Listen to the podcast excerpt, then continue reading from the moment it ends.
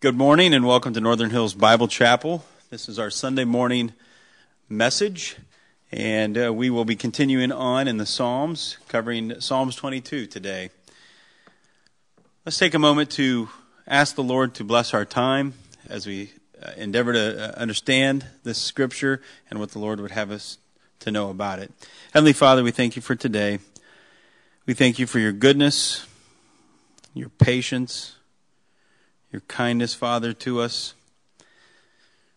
Lord, we just pray that as we study this chapter, this book of Psalms, this book of poetry that David gave us, Lord, we just pray that it would be an impact to our life, that it would make a change in us, and that that change would be pleasing to you.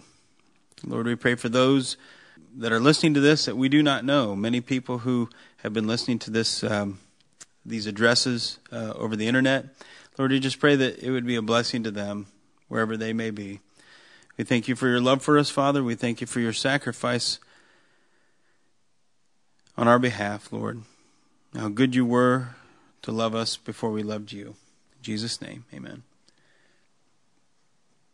I'd like to start by just reading Psalm 22, help uh, to help us have some perspective in regards to what we're going to be talking about. And so I'll do that right now. Psalm 22. My God, my God, why have you forsaken me?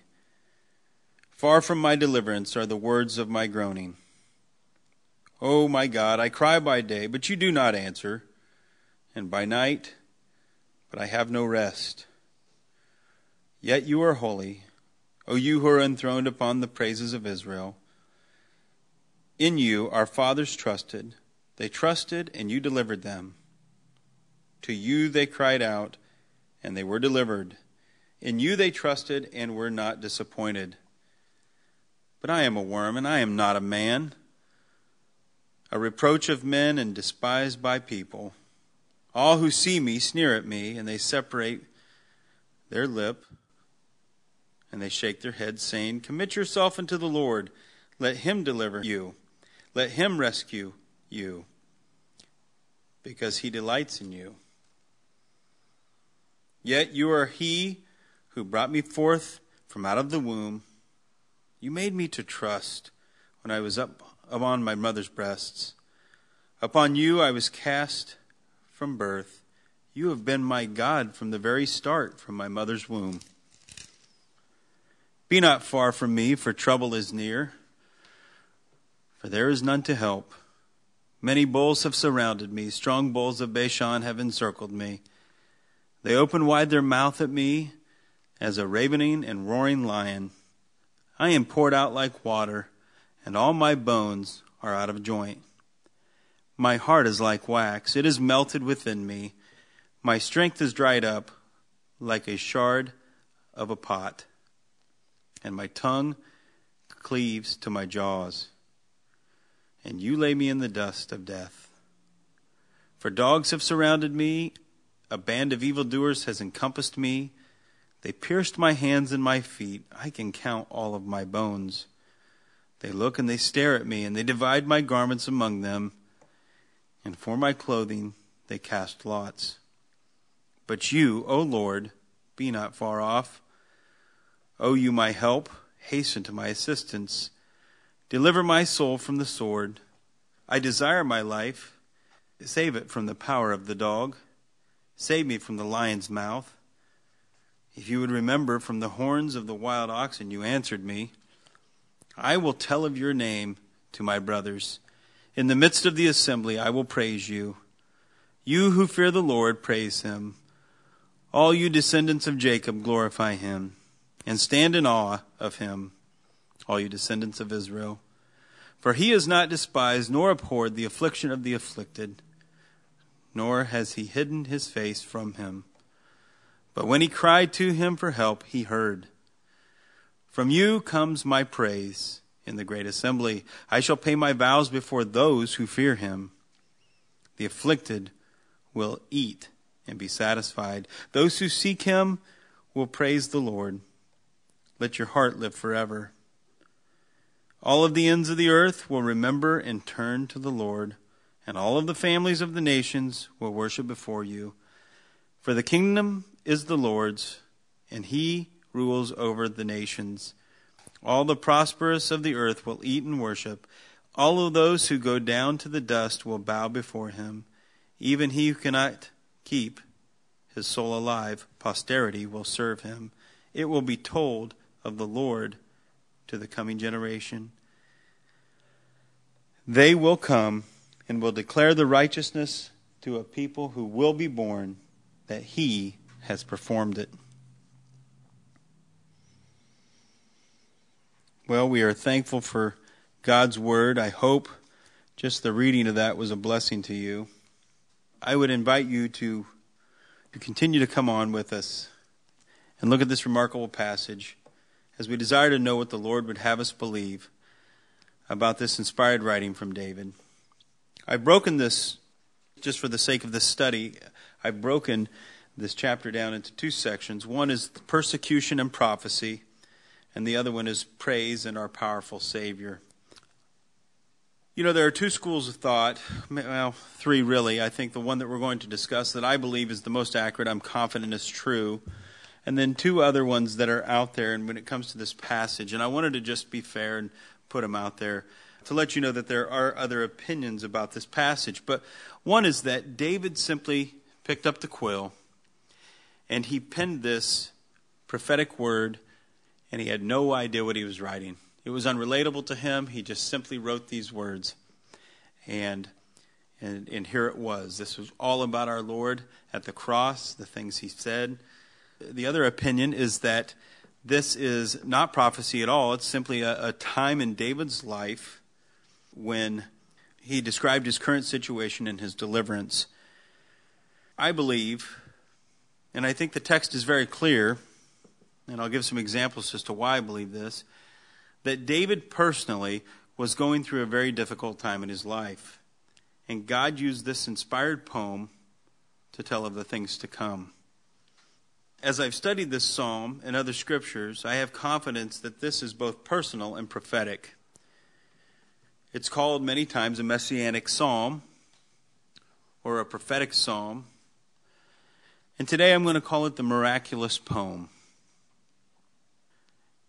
You know, although we don't know specifically about what was going on in David's life that was causing his troubles and his lament, I believe that this is a, a, a true story of David's time of trouble because we have other examples of David where he has experienced difficult times that someone in the Bible had written about or that he had written about himself. I just briefly want to cover those, those, those things so that we have a little perspective on why this would not be uncommon for David to write a psalm like this. First of all, when we look at David as a shepherd boy, we know that there were examples that he had given and times he had given where he had fought the bear and the lion and other wild beasts being a shepherd wasn't always stimulating work. A lot of times it was fearful work, doing things that were very difficult, trying to maintain and take care of a flock of sheep in open country. David was a young man. He had confidence in his staff or crook, and he had confidence in his sling. David had written psalms about his time as a shepherd boy. He had extreme confidence in the Lord. He had those wonderful moments where him and the Lord could just talk and the Lord gave him courage. But those were also tough times. All right, look at the situation that David had in his family. On the outside, on the on the outside, looking in, it, it would appear that yeah, David he was one of many brothers and had a father that cared for the family. But is that really the way that the family was toward David? Let's think about the time when Samuel was told to go and anoint the next king of Israel.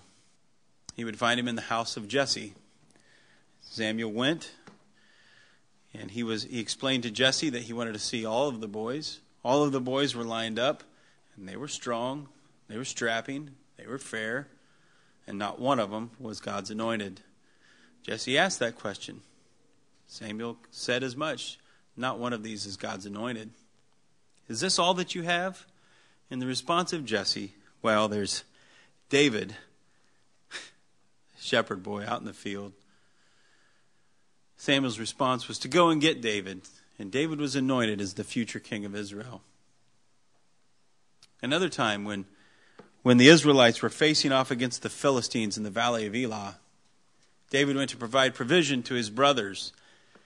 And as he got there, trying to be a good brother, providing provision, sitting in a bunker or a trench, he received nothing but disdain. He received nothing but accusations and, and, and grief for his trouble, for trying to be a good brother. David, what are you doing here? Seriously, did you just come to check out the battle? I guess David could have asked the same exact thing because they'd been looking at the Philistines for some time. But David was humble and indignant indignant for his Savior, indignant for his God. He was angry that the Philistine would blaspheme God's name. He was angry that nobody had stood up to defend the Lord. He was angry, righteously angry, at the fact that everyone just sat in their foxhole now we could go on and talk about David's courage with Goliath, and that he had that he was of a singular mind and no fear entered his mind, that God was with him. But really, our intent is to just show how David was going at times through many times of trouble from the outside, from outside forces, wild things, from inside forces, his family. We see another time when David was on the run from King Saul. I bet that was tough a king in exile.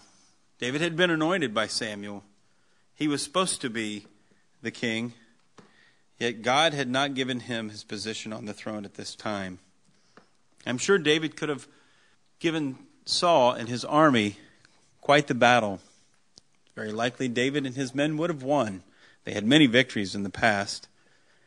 But this was a very, very difficult time for David, because he wanted to honor the Lord and not raise his hand against God's anointed.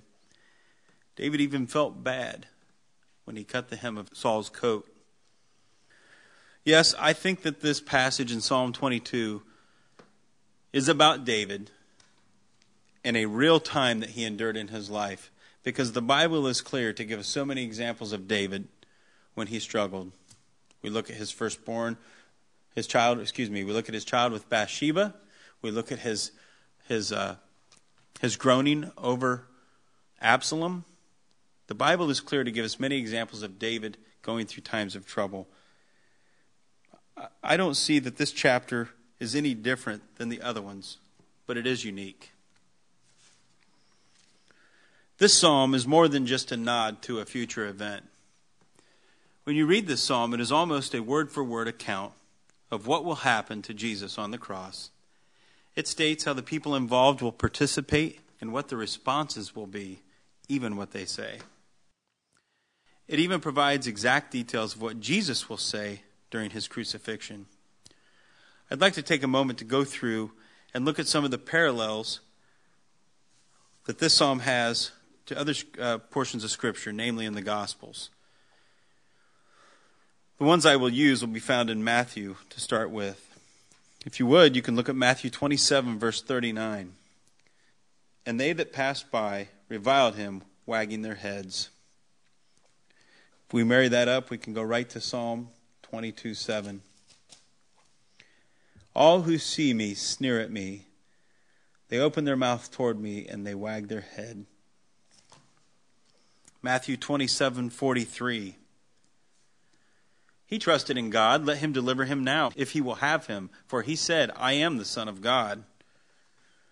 We can marry that up to Psalm chapter 22, verse 8. Commit yourself to the Lord let him deliver him. Let him rescue him because he delights in him. Matthew 27:35. And they crucified him and parted his garments, casting lots, that it might be fulfilled which was spoken by the prophet. They parted my garments among them, and upon my vesture they did cast lots. Psalm 22, verse 18. They divide my garments among them, and for my clothing they cast lots. In Matthew 27 46, probably one of the most stark um, parallels between Matthew and Psalm 22. Matthew 27 46, And at about the ninth hour, Jesus cried with a loud voice, saying, Eli, Eli, lama sabachthani. That is to say, My God, my God, why have you forsaken me? Psalm 22, verse 1. My God, my God, why have you forsaken me? Far from my deliverance are the words of my groaning. I could go on, and there are more and more parallels from the Gospels to this psalm. But hear this message from God the Father and hear it clearly. This inspired word is all about my Son, and his name is Jesus the Christ. It is interesting as we look at these two books that they're separated not just by some time, but by a roughly a thousand years. David wrote about crucifixion 700 years before the Persians invented it and invented it and 1,000 years before the Romans perfected it.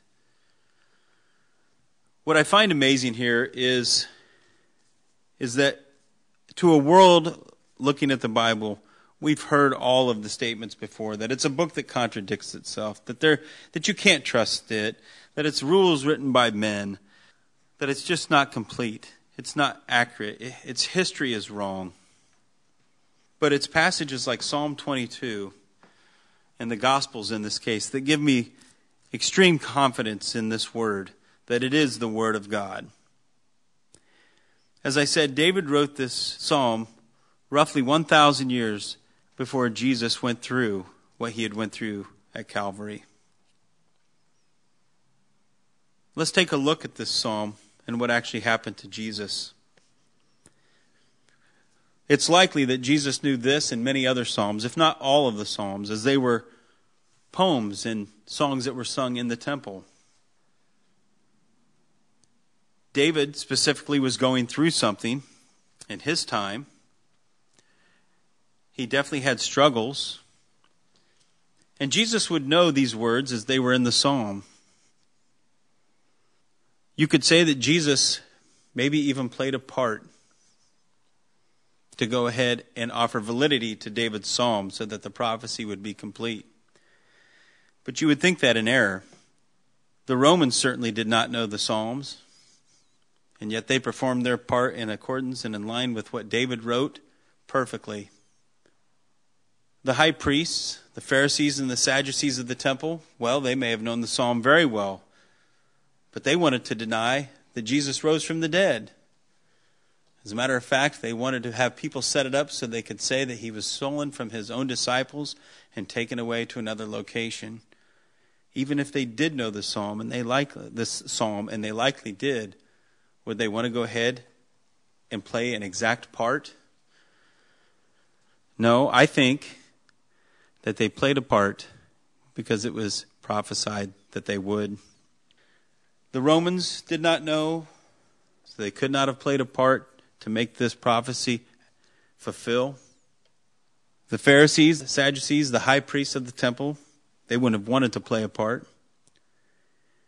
And most importantly, David did not know he was playing a part specifically.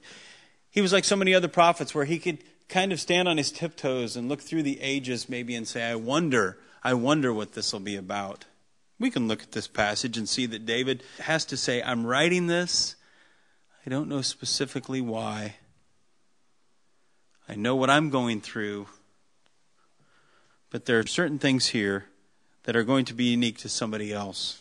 There are certain things in the future that'll happen, and I don't understand them all. We could see that with Isaiah. He didn't know of who he discussed. David, he did. He discussed himself and someone to come. Isaiah only discussed someone to come. I have great confidence in God's word because there are so many places in Scripture that point to Jesus Christ. As a matter of fact, the whole Bible is about Jesus Christ. And that's what the Lord, that's what his heavenly Father wants us to know. That this is his Son in whom he is well pleased. Hear him. We can have confidence, supreme confidence, in the Word of God because God can do through millennia what no one else can do, and he can do it seamlessly. I'd like to turn now to the last part of this psalm which I've given a title, Praise in Our Powerful Savior. Let me just read that last section again. But you are, O Lord, be not far off, O you, my help, hasten to my assistance. Deliver my soul from the sword, my only life from the power of the dog. Save me from the lion's mouth, from the horns of the wild oxen. You answer me. I will tell of your name to my brothers. In the midst of the assembly, I will praise you. You who fear the Lord, praise him. All you descendants of Jacob, glorify him, and stand in awe of him, all you descendants of Israel. For he has not despised nor abhorred the affliction of the afflicted, nor has he hidden his face from him. But when he cried to him for help, he heard. You know, that's the cry of the human heart. It's not just unique to David or the, those people of the Old Testament, it's unique to us in our time. We have so many people that feel isolated and alone, and they're crying, Help, help. As believers, we have the opportunity to offer that help because we have a Savior that can give that help. David had found, he looked through all of these problems and all of this persecution, and he, he did what David did best. He continued to observe the God who he knew from the beginning, and then he started to worship and praise God. We're at this section here where David is really really wanting to lay down worship and praise for God because God has taken time to deliver David. The Lord has looked on his situation and he did not turn a blind eye. He did not give a deaf ear. He hearkened unto David. He came to David. And David was grateful. So grateful that he wants the whole assembly involved in worship. He wants all who fear the Lord to praise him. He wants everyone in the Jewish nation, all the descendants of Jacob, to glorify him. David gives us some insight to what we should be doing for a holy God. We've heard before that the Lord inhabits the praise of his people. Are we praising well? Are we praising the Lord well? And if there's any confusion as to what we should praise the Lord for, as many times I think we become familiar with Jesus, we can look at what God has done for us. That's what David did. David realized he was going through a heavy time of persecution, and that may be our lot right now. At this exact moment, we might be dealing with something that is very tumultuous, very tough in our life. Cry out to Jesus. Call to God. Ask Him to intervene in your life. But you know, God's still worthy of praise. He's still worthy of glory, even if we're going through the best time of our life. Why? It's because of the next section. The next section. From you comes my praise in the great assembly. I will pay my vows before those who fear him. The afflicted will eat and be satisfied. Those who seek him will praise the Lord. Let your heart live forever. This is why all of the ends of the earth will remember and turn to the Lord, and all of the families of the nations will worship before you. For the kingdom is the Lord's, and he rules over the nations. All the prosperous of the earth will eat and worship. All those who go down to the dust will bow before him, even he who cannot keep his soul alive. Posterity will serve him. It will be told of the Lord to the coming generation they will come and will declare his righteousness to a people who will be born that he has performed it. And I'm adding, it is finished. Why does God deserve our praise and our ability to glorify him? Why does he deserve it? Why should we worship? Because Christ made a way for us to come to him.